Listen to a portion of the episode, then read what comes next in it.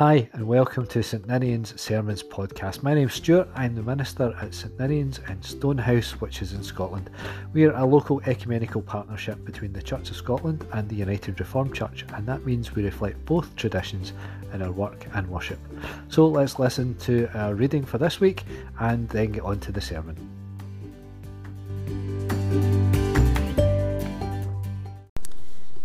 The reading this morning is from Isaiah chapter 7, verses 10 to 14. The sign of Emmanuel.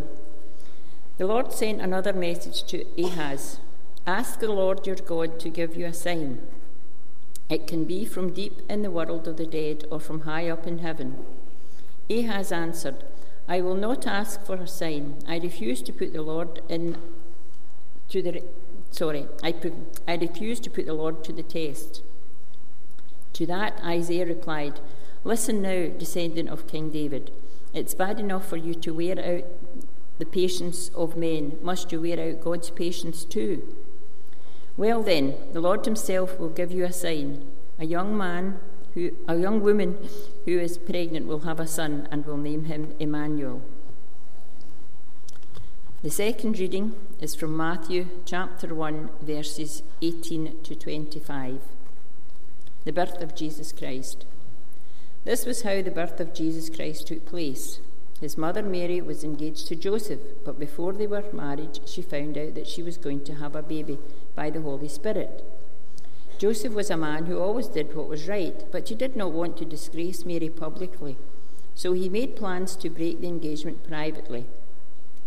While he was thinking about this, an angel of the Lord appeared to him in a dream and said, Joseph, descendant of David, do not be afraid to take Mary to be your wife, for it is by the Holy Spirit that she has conceived. She will have a son, and you will name him Jesus, because he will save his people from their sins.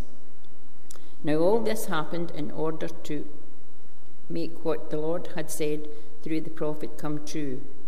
A virgin will become pregnant and have a son, and he will be called Emmanuel, which means God is with us. So when Joseph woke up, he married Mary, as the angel of the Lord had told him to do, but he had no, he had no sexual relations with her before she gave birth to her son, and Joseph named him Jesus. Amen.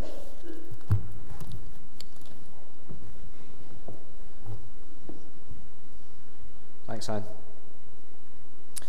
It's inconvenient when God shows up. At least I'm pretty sure that's what Joseph thought. But then it's always been inconvenient. And more than that, a little, well, unexpected.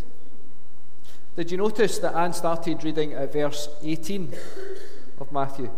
The first 17 verses of Matthew's Gospel, therefore the first 17 verses of the New Testament, are a family tree, a genealogy of Joseph's ancestors stretching all the way back to Abraham.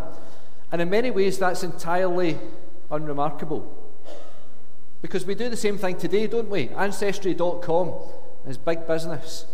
We love programs like Who Do You Think You Are? And you can even buy yourself a DNA kit. You get one of them for your Christmas. Find out where your genes come from. Some of you still talk about people by their maiden name. or who their parents were. Or who they're married to. And you do that because it places people in a context. Oh, aye, that's Jimmy's lassie. And that context opens up a rich social history of whose people they are and how we might be connected to them and who we might know that's related to them and all that kind of stuff. And it turns out that Joseph's people, Joseph's people are, what's the word, colourful. Abraham and Isaac and Jacob and Judah. Judah. Judah is the father of Perez, who you'll all have heard of, and Zerah by Tamar. So when you get a family tree that says by somebody, that usually means not by his wife. Okay? Because you have to clarify. Tamar was the wife of Judah's oldest son, Er. And Er was killed because of his wickedness, and Tamar was supposed to be given to Judah's youngest son as his wife, but that didn't happen. So she was sent away. And she thought, because Judah thought that she was cursed. So Tamar went and she lived in another village. And one day Judah was going to visit that village. And he met her. But he didn't know it was her because she was dressed as a prostitute and she had a veil over her face.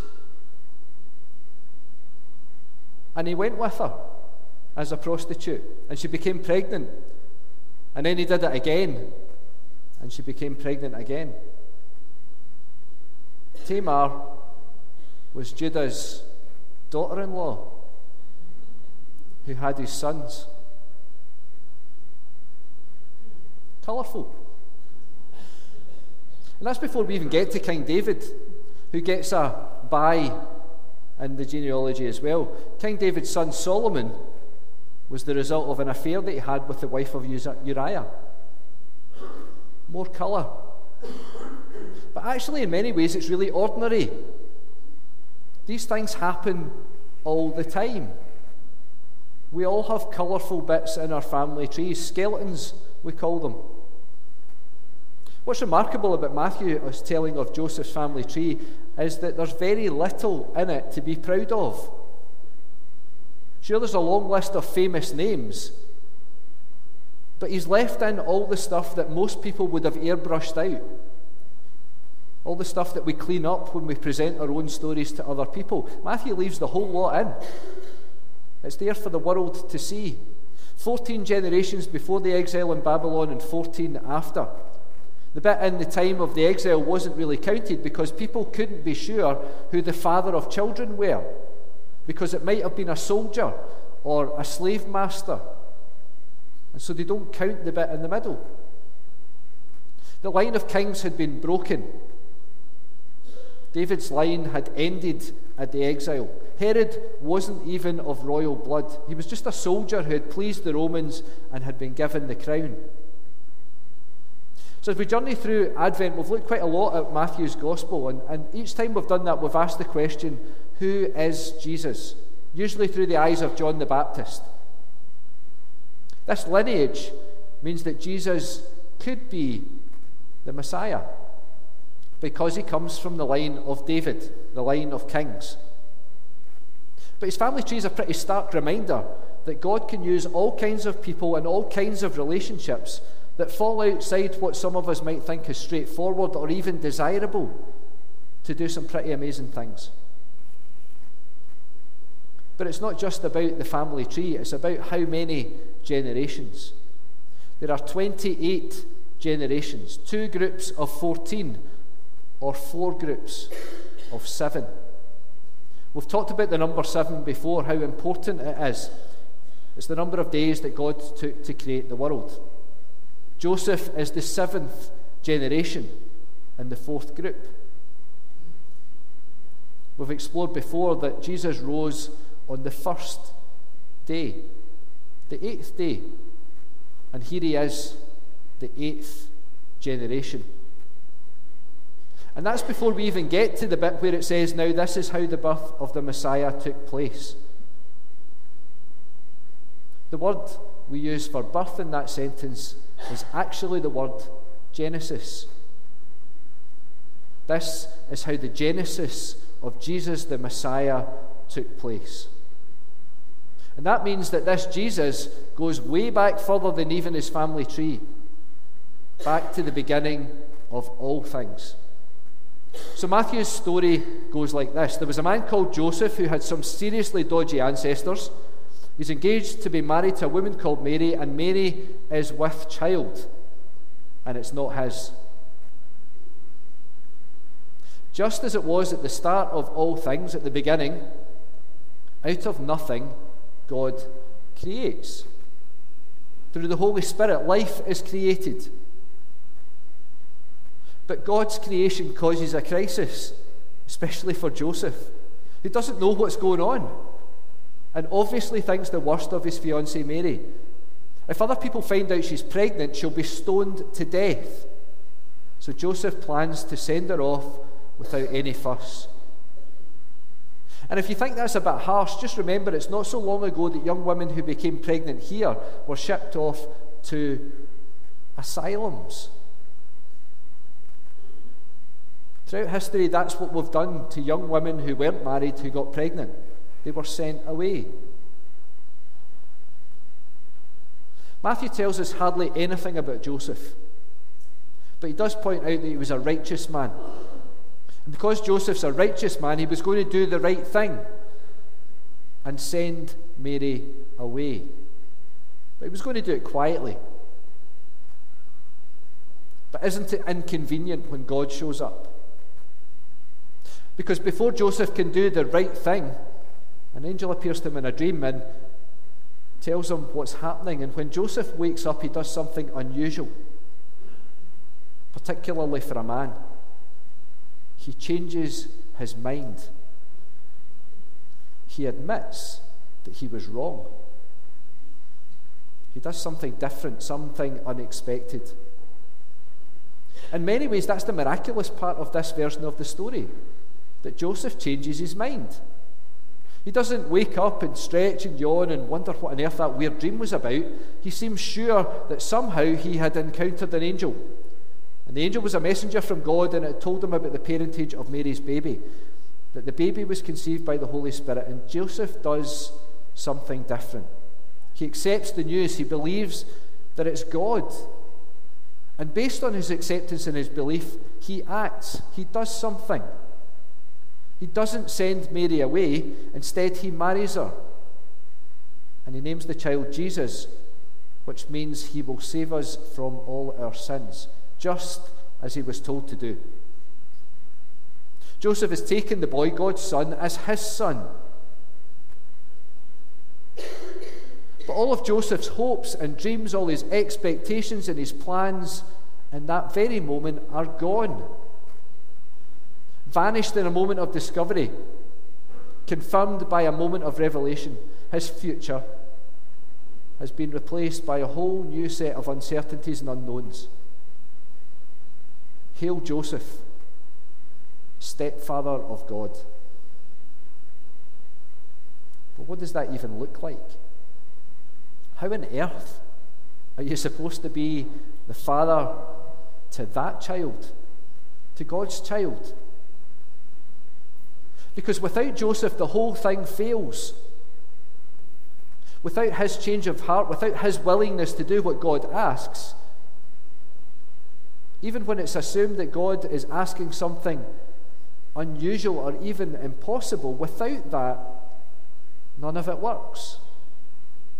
Matthew's account of the birth of Jesus lacks fuss.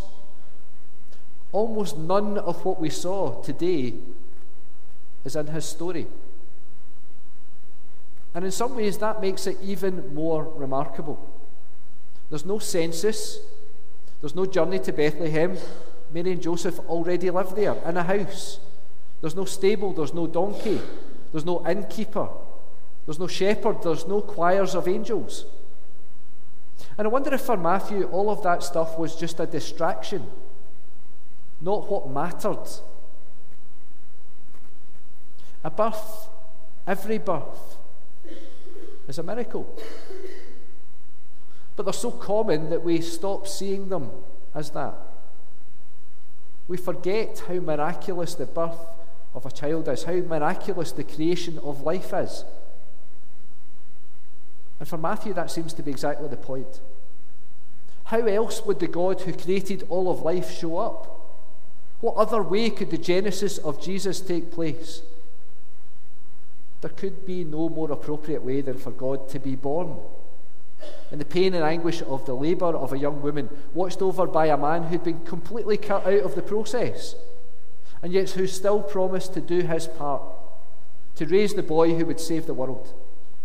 A boy who would be one day nailed to a cross with a sign that mocked him above his head, declaring him to be the king of the Jews. Even though the beginning of Matthew's gospel tells us that's exactly who he could be.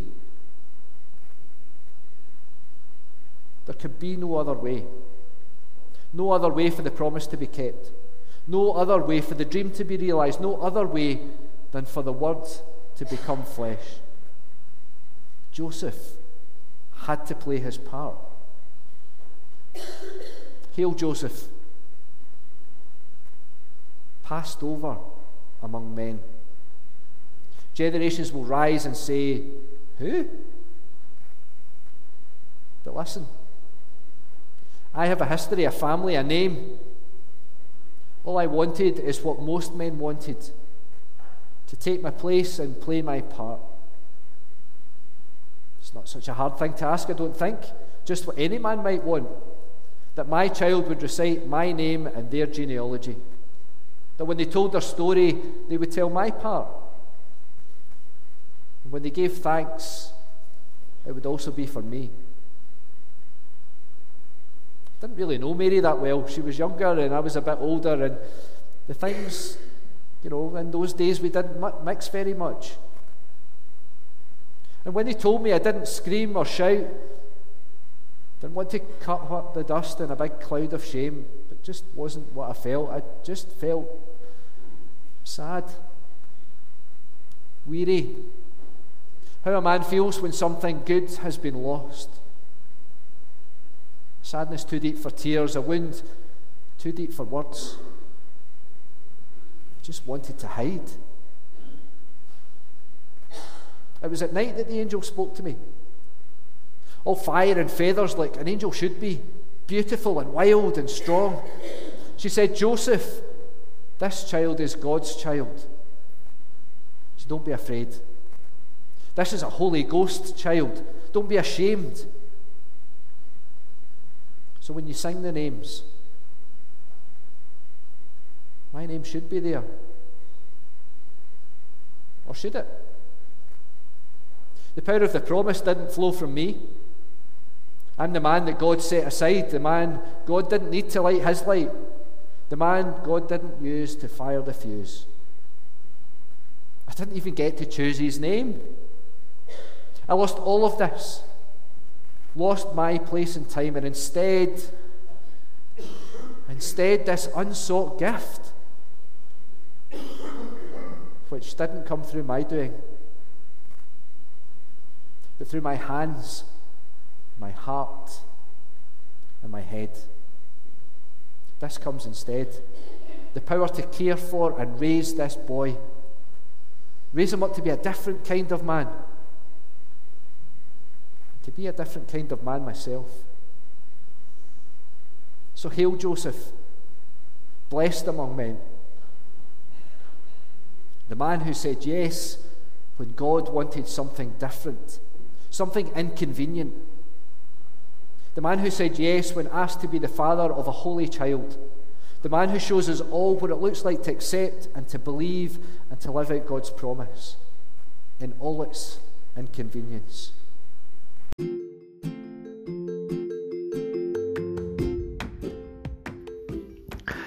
Thanks for listening. If you have any comments, questions, or thoughts about this week's sermon, then please do get in touch.